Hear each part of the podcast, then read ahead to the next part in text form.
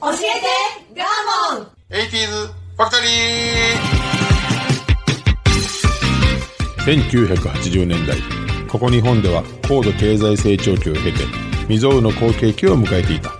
人々は明日に夢を見未来に希望を感じていた。熱狂と興奮の中で駆け抜けた。あの時代は一体何だったのだろうか。そんな奇跡のような80年代をあらゆる視点から語り尽くす超個人的カルチャー番組です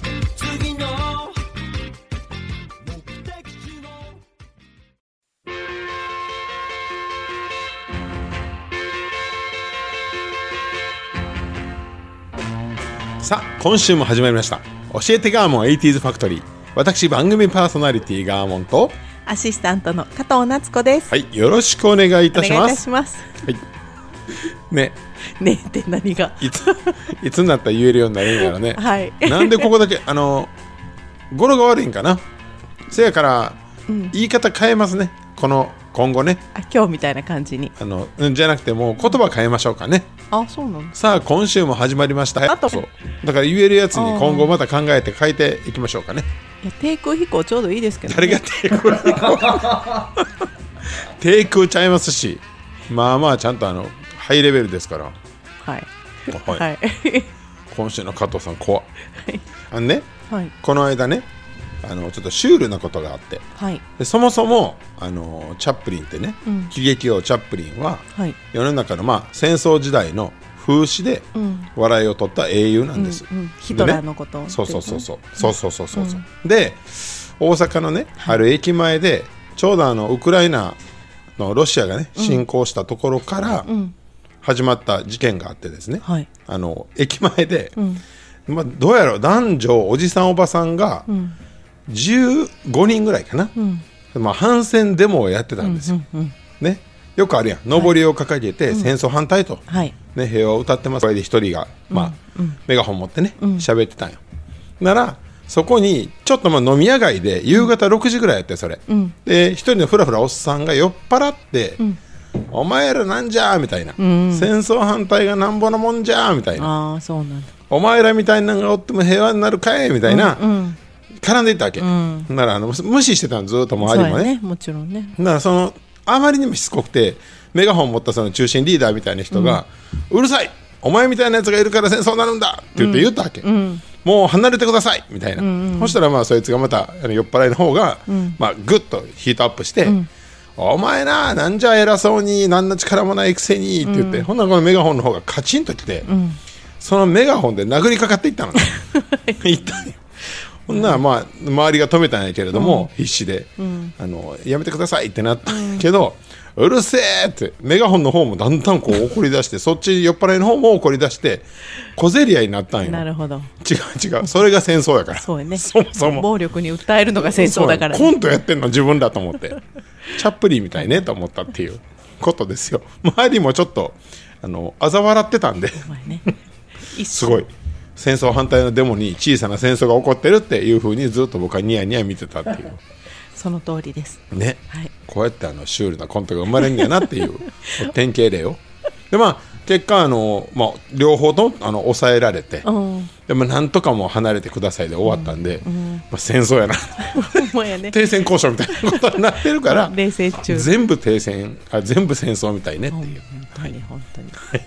以上でございました。あの平和を望む私でございます。はい、はい、それではスタートします。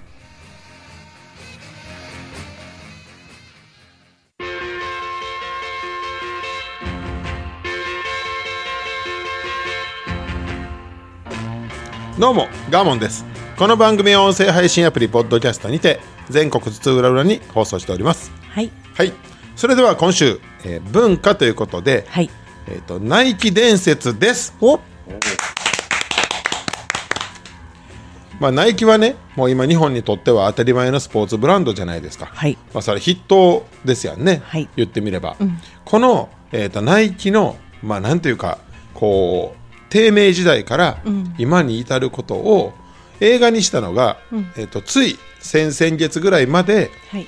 日本でも全国ロードショーやってまして。やってました。「エアー」というタイトルの映画ですね、はい。でまさに1980年代の物語、うん。で、映画のその脚色もはい。80年代の街並み音楽フへー。ァッションへー。もうめっちゃ入れててうーガーモンのために作ったこの映画ぐらいの80年代テイストを散りばめた内容となっていました。いい感じやったんですね。めちゃくちゃ良かったんですよ。あのストーリーをね前もってよあらすじを読んで見に行ったんやけど、うん。それだけ読んでると、まあ、いわゆるその企業の、うん。まあ、成長物語というか、うん、なんかイメージしやすそうでしたねストーリーだけ見ると、ね、一発大逆転物語というか、はい。で陳腐なんかなと思っとったんやけれども、その口コミ見るともうみんな見に行った方がいいって。っていうのがあったもんで急遽うん。まあ、一人で見に行ったわけですよ。この、はい。まあラジオの件もあるけど、ん。単純にそのいい映画ってまあなってたので、そしたらまあ思ってたの、ん。ほんまにあのオーバーじゃなく、ほんまにあの100倍ぐらい良かったですね。あそれはストーリーが良かったのいやもうそのいわゆる脚色も含め全部。へえ見たかったな。なおかつそれが全部事実ということがあまりその、うん、と内容自体をオーバーには作ってないんですって、限りなく忠実に作ってる、うーん。えなんでしたら登場人物の容姿も似せてるそれなのにそんなにそ面白いんだ脚色。うそう。オーバーにしなくても。そう。そこがまあこの映画の、まあ、魅力の一つでもあるし、ナイキの魅力でもあるっていう。ナイキ好きになってしまいそう。ね。で我々が思ってるナイキのイメージとはだいぶかけ離れてるというか、まあ、特に日本人はあんまりこうヒットしてからしかうん。知らないというかね、まあ、特に僕らなんてそんなにスポーツに、まあ、触れてきてへんので、まあこっちに入ってきてからですからね。そうね、ん。でもこれ、まあ後で話しますが、はい。ナイキのその発足を聞くと、ん。日本も全く無関係じゃないというか、むしろ関係性が深いんです。それはまた後半に。はい。まず、あのまあ、もう映画の公開が、えー、と4月7日からで、ん。あ違うなもうちょい前からやってたよな。そうね。でもうほぼ全国で終わってる。終わってるので、うん。あらすじはもうこ細かくうん。話します。はい。はい、あのもしもうネタバレというんであれば、んここから聞かないように。はい。はい、ただ映画これ説明したとしても、めっちゃくちゃ見る価値があるので見てください。まずあの簡単に言いますと、1980年代、えー、と業績不振の真っ只中にあったナイキのはい。バスケットボールシューズ部門。うん。もともとは、えー、とランニングシューズジョギングシューズでナイキは売り上げを立てていたと、全体の中でも80%ぐらいがそっちナイキの中の80%そうそう、ナイキの中の売り上げのまあ比率が80%ぐらいがランニングシューズ、で、えーバスケットボールシューズの方はもう20%もなく、かけれる予算もほとんどなく、これ畳むかどうかというところまで会社内ではなっていたと。今のように大きい会社じゃないってことですね。そうやね、まだ小さい弱小の。弱小ですね。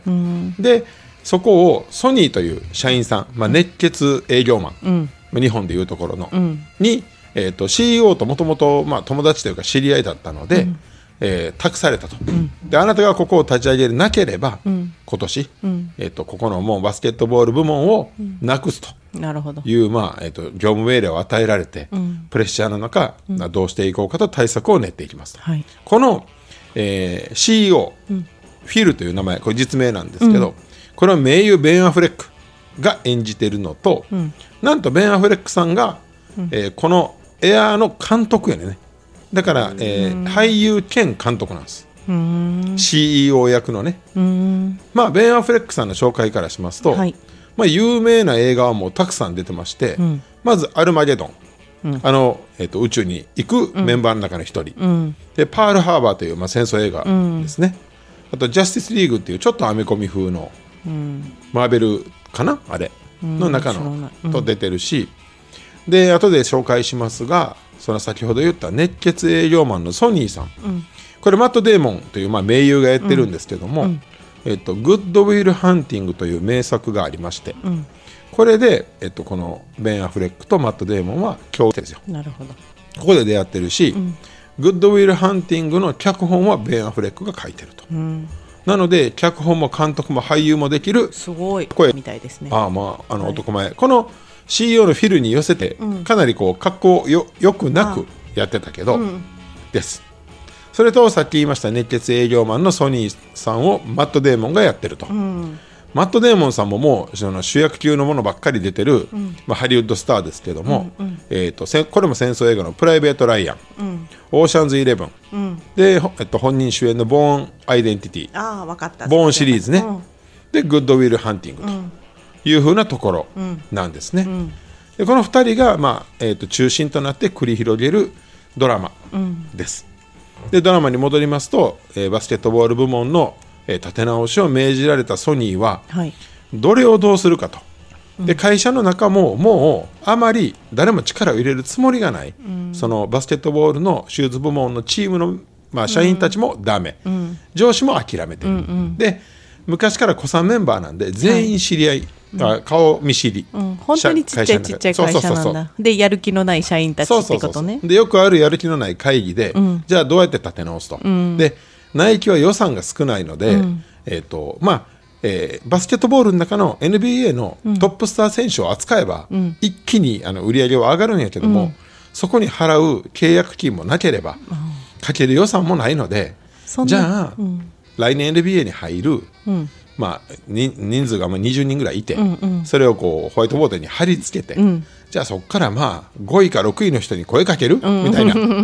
でもう予算を3分割して3人に声かけて3人に来てもらおうや、みたいなこれ意味のない会議を繰り返してて、でソニーが怒って出ていくと、意味がないと。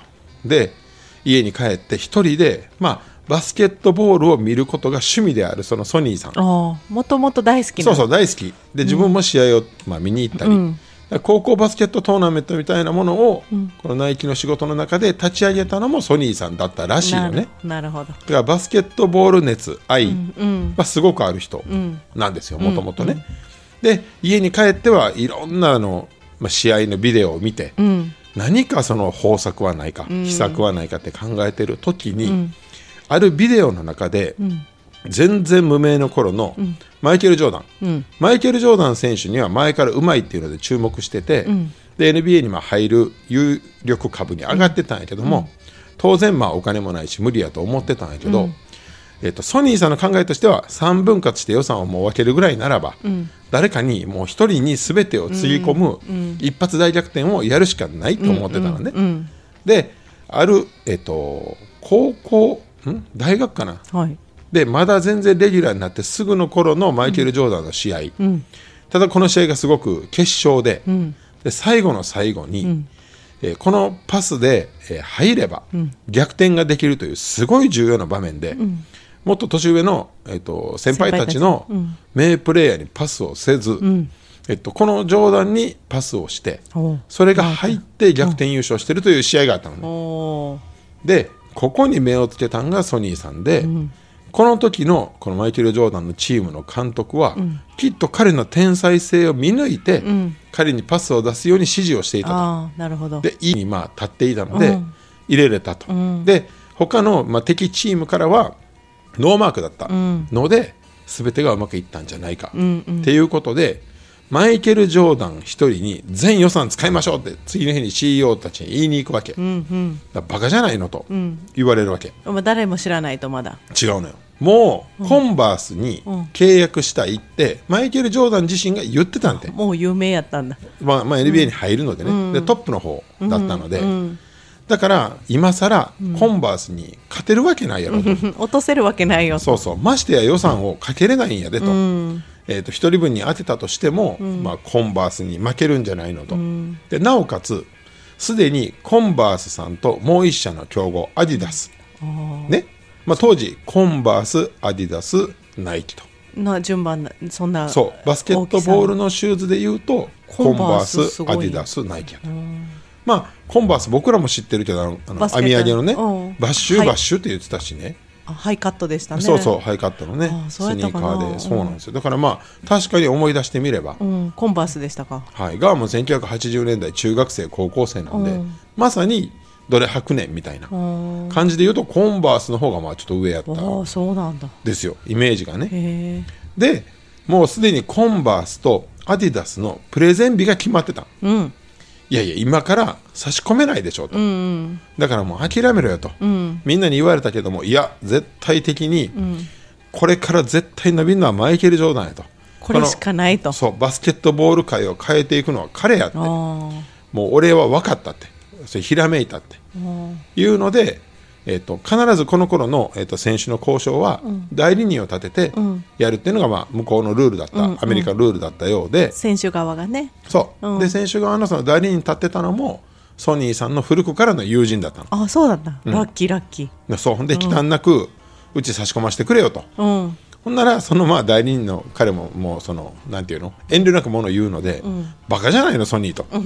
今から差し込めるわけないでしょと、いやいやもう彼しかいないと、うちがもうあの立て直せるのは彼にかかってるって言うねんけど、いやいやいや仕事上無理でしょと、金出せるのと、いやまあそれはまあ限られてるけどと、いやいや会社は納得してるのと、いや納得はしてないけど。あかん分かったと、じゃあまあ俺なりのやり方でやるよっつって、えー、とその時に絶対やってはならないルールが直接交渉、そうね代理人立ててるもんねだけどソニーは真っ先に会社には許可を取らず、家に電話します。やりますね。まだ20代そこそこの少年やから、うん。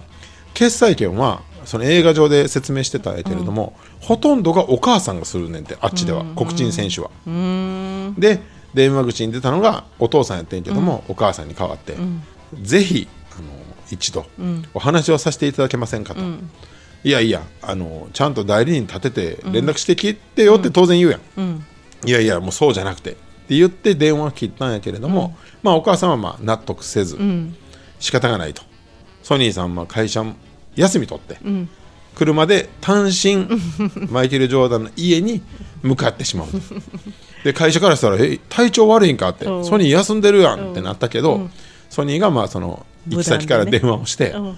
ちょっと行ってくるって、母に会いに行ってくるっつって。周りがもうびっくりしてさ。あ言ったんや。全ルールをまあ破るわけで、うん。タブねーをしてるんだ、お前それ最終的に処分で済まへんぞみたいなことになんねんけど、いやもうこの際潰れるかどうかやからいいよっつって、すっごいその時にハッピーな80年代の BGM がかかるわけえでロードムービーみたいに一本のハイウェイをずっと車で行くみたいないいシーンがあるんよ。リアルヒーローやね。でいざお母さんに会いに行きます、はい。でここからがこの物語の本当の中心で、お母さんがめちゃくちゃ素晴らしい人なの、この映画の実はキーマンはソニーさんでありもう一人がこのマイケル・ジョーダンの母。すごい人。だね。で突然会いに行ってお父さんがいて、お父さんはご陽気な人で、ソニーさんを知らんのに「おおナイキか」みたいな、でお母さんって呼んで「お母さん話聞いたってくれ」みたいなんで、奥に通すわけ、ん。でお母さん不機嫌で、いやいやあなた勝手に来ていいわけないじゃないの、何しに来たのよ、もうプレゼン日も決まってるし2社、今更ナイキさんないよ。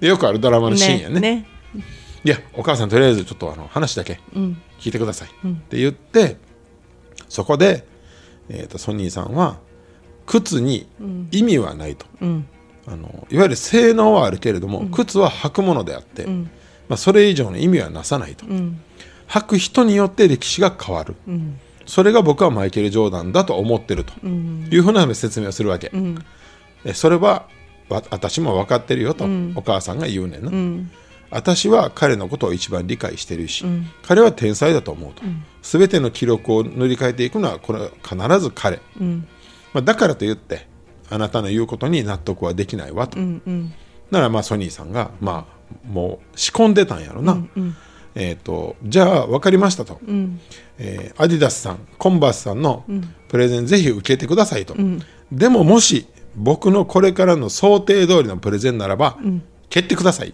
ていうわけーでこっから一人芝居始めるわけ、えー、とコンバースはこんな感じ、うんつって。いやこうやって言ってくるよって。そう、でアディダスがちょうど、えー、と創始者が亡くなって、奥さんが引き継いで、それ今身内たちの役員で揉めてる時やったらしくて、これはほんまにそうやったらしくて、でここのそれぞれの意見が違うような芝居を打つわけ、でコンバースは杓子定規、えーアディダスは統一意見がないようなプレゼンになるから、お母さんぜひそこダメなら僕の方に連絡ください、みたいなことで押し込んでいくわけ、でもちろんそのまま答え得られないまま会社に戻って、大貧縮やね。そうやね。何しに行ってきてんとかね。ね。でその代理人からはボロッカスに言われるわけよ、問題問題を起こすなと、うん。あれほど言ったやろと、でお母さんからも返答が返ってこない、まあね。ね。いや意味なかったんかと。そう。ほんで落ち込んでる中に、お母さんから直接一本電話が。はい。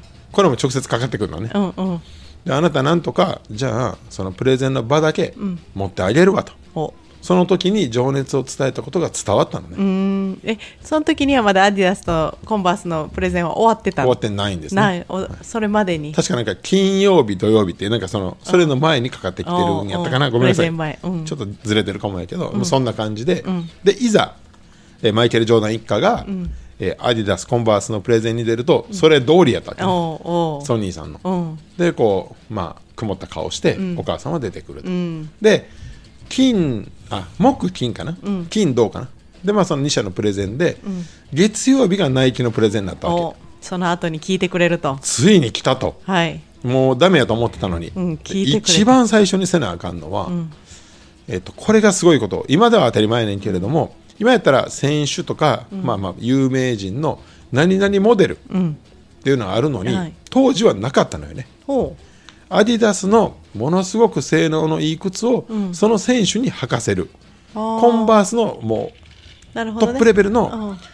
いい靴おすすめの靴を履かせるはあったものったのね。のその人に合わせた靴うん。がなかったのね、うん。でソニーは最初からマイケル・ジョーダンのための靴を作ろうっていう提案をしていてで面白いんやけどその、えっと、この最初のエアジョーダンっていうのをね、作った、まあ、その何クリエイターの人、うん。まあ、靴職人かな？デザイナー？かな、ずーっとその地下の,、その制作室にこもってたオタクのおじさんで、ちっちゃい会社のオタクなおじさんよくあるやん。よくあるある。ででも腕はいいみたいな。すぐ地下行って、うん。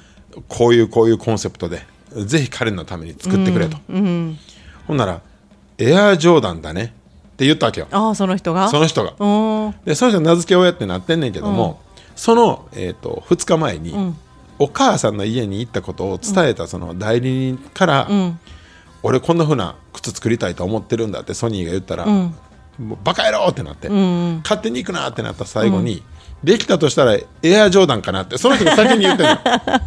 名付け親はどっちみたいな話が出てくんねんけど、へえへえリアリティがありますね、はい、とにかく、まあ、その靴職人の彼は、エアジョーダンだなとエアーだよ浮ね。かぶように、うん飛ぶ。軽やかに飛ぶように,、うん飛ぶように。ってなったのね、でえっ、と本来、えっと NBA のルールで、えー赤が、まあ、他の色が混ざってる靴はダメっていうルールが白ベースってこと？白ベースってことです。でそれで試合に出てしまうと罰金が課せられるほんでバッシュって白なんや？みたいよね。へえ。であったんやけれども。バッシュって言い方古いですね。ハイハイカットね。バッシュって言ってたなと思って ハイカットのスタイルデザインをね。はず、うん。まあ、80年代はずも古いやん。80年代のこれ聞いてる人は懐かしいって。なバッシュって言ってたと思って。バッシュって言ってたよね、でこの靴職人は、え彼をイメージすると赤だねってなって、赤の配色を、まあ、規定よりも上回ってうん作ったんやけれども、はい。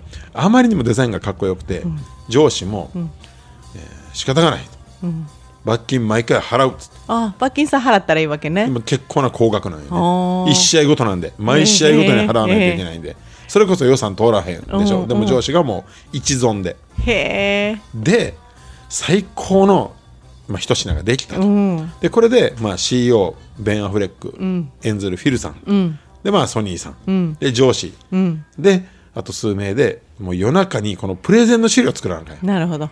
ね月曜日がプレゼン日やから。そうやね。直前やもんね。そう。でもう寝ずに。あそうか機械をもらってから靴はこれってなってプレゼン資料も3日間。靴間に合った。次。っていう。おーすごい。でこのあこの間にまあまあ昔の仕事の仕方を思い出す CEO うん。その総領事はもう自分も寝ずにやってたと。忘れてたと。この熱熱く楽しいこの仕事の感じと。そうそうそう。で、僕はもうじゃあ会長陣、うん。株主陣を黙らせるうん。とでだんだん一丸となっていくところが、ちょっと日本の企業ドラマにぽい。い。つもこうなるよなっていう。でも事実やったらしく、本当に数名で、で予算も全てかけるのも、まあ、上には通してないのに CEO が OK したと、うん。ね、でプレゼン資料が出来上がって、はい。い、よいよプレゼン、うんまああまり期待せずにマイケル・ジョーダンをやってきます、まあぐたっと少年はね。ね、うん、お母さんはちょっとこの子に会ったからと思うけども。そう、でお母さんはまあ心の底では楽しみにしてきたと、うん。で実はもう大ダメージがそのプレゼンの後に分かるんやけども、マイケル・ジョーダンは、えー車が欲しいって言ってたわけ、うん。そしたら、えー、とコンバースかな、ん。は、えー契約金プラス車でプレゼンしてきてたのね、後で分かんないけども、でそんなこと知らずに、もうすごくドラマチックにやろうと、うちは。でえーマイケル・ジョーダンの家の車が来ると、まずソニーさんが迎えに行くと。みたいなうん。この大仕立ての、うん。まあ、ドラマチックなプレゼンを、まあ、展開したわけ、で大体、えー取締役の会議室に通して、うん、あ会社に来てくれたのね。あそうみんな会社に行くねんね。あそうなんだ。ほんで大きな部屋を設けて、大々的なプレゼン会を行うと、か家族に向けてよ、で、えー、と3人お父さんお母さん、マイケル・ジョーダンが座って、で、えー、と CEO であるフィルさんは最初から、あの参加しない。えなんでなんてなったんやけど、忙しいふりしようと。なるほど。今すごく順調にいってるふりしようと。いろいろ遅れていくわ。みたいな企画を立てて入ってくると、なるほど。でだけど、やったプレゼンが嘘くそすぎて、うん。すごい不穏な空気になるなる。のね。いまいちやったんだ。そう。出来上がった、えーと映像も見せんねんけども、反応が悪い。でエア、えーとマイケル・ジョーダンのために作った架空の雑誌ね、今後こうなるでしょうも寒いへえ、赤もあかんかったんや。そう。で、あその靴自体には惹かれんねんけどあ、もグッとくるけど。うん大したことじゃなかったうのね。ん。そこでソニーさんが全部やめろっつって、うんこっからとうとうと、本当の意味であなたが名声を持った時、うん。えっと、きっと嫌なことがたくさん起こるだろうと、うん。例えばマスコミに追われる、ん。えープライベートがなくなる、ん。傷つく場面も多い、ん。だけどそれ以上にあなたが有名になることで、たくさんの人に力を与えるということを分かっておいてほしいって言って。で僕はそれを支えるための靴でありたいって言って、うん。いう話をするのよ。すごい。で相変わらずマイケル・ジョーダンはふてくされたまま帰っていくんやけども、お母さんは分かったと、じっくり考えるわねと言って帰っていきます、プレゼンは大成功ではなかったんやけれども、本人たちの全ては出し切ったということで、はあもうあとは運に任せようと、うん。なったのに全く連絡が返ってこない、ああ、そっか。であもうダメかと。やっぱりダメやったかみたいな。でこれがダメやったらもうソニーさんはクビになるっていう、法外なことをやりすぎたので。っていう覚悟のもとで、えー、45日後かな。その、まあ、要は最後の日うん。にまた直接お母さんから電話がかかってきて、うん。あなた分かったわと。いろいろ考えた結果受けるわと。イエイイエイ。ナイキに決めるわって言って うおーってなんないけど、おーっえごめんなさいって。ただ一つ、えっと提案があると、あなたは言ったよねと、うちの息子の名前を使って、まあ、商売をしていくと、簡単に言うと、でそれは分かってると、でうちの息子はこれから記録を塗り替えるので、すべて世界のトップに立つから、それは構わないと、ただ、えっとうちに少しずつのマージンをくださいと。一足売れるたんびに要は報酬をください、なる賢でそんなことは、えっと、世界中通念がシューズメーカーの中ではなかったなかったんだ。一切。うん。靴を提供するお金をあげるしかなかったんだ。そう契約金しかなかった。かった、うん。お母さん聞いてください。今めちゃくちゃ嬉しいけども、その提案は多分通らないですと。お金が合わんと。そんなにお金が欲しいんですかと、うん。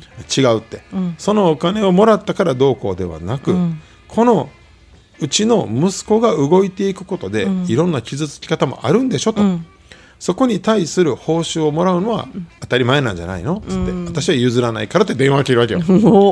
で難題だ。嬉しくて悩んだ顔で CEO のとこ行くわけ、フうん。ィルね、部屋に入って決まったっつって、ソニーさんが言うわけ、やったーって言うねんけど、でも決まらないと思う。って言って、このマージンの話をする、ならフィルさんが、ナイキの立ち上げもそうやってルールを破ってきたよな、全部出すって言って。で即決するという。ここで決まるっていう。いうドラマなんですよ。その上大丈夫かな？で、まあ、試合の罰金の話もまあ通ってない。でナイキのなんかその企業理念12か条20か条かなみたいなのずっと紹介されんねんけども、えーまあ仕事スピードとか、でその中にえールールを破って初めて進んでいくみたいな改革できるみたいなのをか出てくるわけ最後、というまあそのなんていうか、爽快な、気持ちのいい物語なんです。いい本当にドラマですね。ね。いやこれが、嘘ならね、例えば半沢直樹ならね、うんうん。まあそりゃそうやんってなるやん、いや違うよ。事実でその後のマイケル・ジョーダンの活躍よ。そうですよね。でエアジョーダンの、えっと、初年度の売り上げが40億やったかな世界で。へでこれが1980年代なんですよ。ー規模規模も大きいしね。ね、でずーっとこう刷新していって、90 1990年代には日本でもこの何スニーカー狩り、ね、あー。あまりにもそのエアジョーダン？やっぱり。エアマックスやんな。エアマックス。あの価値が上がりすぎて、へええっとね、当時時価総額で60万やったって、あそう、はい、あの価値がもうあんまりにも在庫は追いつかないので、うん。プレミア付き的な。で渋谷ではそれを借り取られるっていう。ねやったんですよ。であの最後に言いたかったのは、はい。ナイキの出発は、日本の鬼塚タイガー鬼塚シューズメーカーあるでしょ？はい。鬼あそこの、えーとね、販売代理店です。もスタートが？そうなんです。でそれで独立したのがナイキなんですよへえ。すごいでしょ。タイアメリカに売ってたんだ。そう。世界の販売代理店としてナイキがいナイキって名前じゃなかったんやけどね。全身やけど。ほんまのちっちゃい会社やったんですね。この時にもうフィルさんはいたのね。創始者として。だから日本では全然無関係じゃないし。ね。へえ。とってもそのなんかあのーまあ仕事であれ学校であれなんかまあその社会の中で活躍するっていうことの本当のなんか進化を問うエンターテインメントでした。いやー楽しそう。はい、もうぜひあのーまあ配信ですね次配信になったら見てほしいですね。半年ぐらいで配信始まりますねね。きっとね。いやとにかく80年代のナイキがこんなことがあるなんて全く知らんよね。もう大手しか知らんじいやゃないですか。私はもうナイキはスタートから大きい会社と思ってました、そんくらいたったこれ40年まあまあ30年。確かにそうやったわっていうの聞いたらバッシュって言ってたしコンバースやったわって思いました、まあ、アディダスはねその後テニスの方の、まあ、メーカーの方で売れていったりね、するんでそれぞれが今現行売れてますから。うーん。かっこいい話。で最後、はい。確かナイキのが、えーとね、何年後やろ？2000年代と思うけどコンバースを買収します。あそう今一緒、今はい。おー。ナイキの方が株という意味では上です。すごいな。すごいよね。フィルさんどうなってんやろ？フェルさんもう引退したんかな。ー。なんかそんなんやったと思い偉ます。いさんになってたんかな。そう。でシューズを作った方が、昨年亡くなったんかな。確か。職人さんが。はい、というまあくしくもそういうタイミングにもあった映画だったし、まあ、まさにナイキの話は良かったお母さん賢いね。いや本当にすごい人。あ、まあ、最後に、はい。そのお母さんはそのマイケル・ジョーダンで得たうん。お金はい。はい。ろんなところに寄付をして、おーまあ、個人だったりってい。う困ってる人にちゃんと手を差し伸べるために使ったお金ってい。うなるほどね本当に嘘のような話ね本当に、はい、ぜひご興味ある方はあのネットでも調べてみたりしてください。はい。マイケル・ジョーダンとえナイキの物語でした昔の友達に会いたい。買い物に行きたい。私にも小さな死体がある。エルタンのおかげで私の死体が叶った。エルタン介護保険適用外の生活の困ったをサポートします。ネット検索はエルタン高齢者尼崎からサポート拡大中。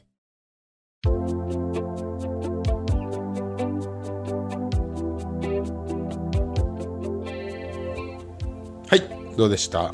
いい話聞きました。ね、今ちょっとなんか生き方に迷ってる人悩んでる人、まあ、ぜひ見てみてほしい。そのポイントは事実やったってことだよね。ねえ。作り物じゃないっていう。熱量がそういうの感じることあんまりないですもんね。ね。でその作り物だったらやっぱりどうしてもねそちょっと距離を置いてしまうけど、本当だったので、うしリアルな雰囲気ににして作ったってことなんですね。ほんまにね派手にせず、うーん。ぜひぜ見ます。はい。ぜひですご意見ご感想ツイッターや、えー、Facebook の方にお願いいたします。はい。それでは来週も頑張ります。ではさようなら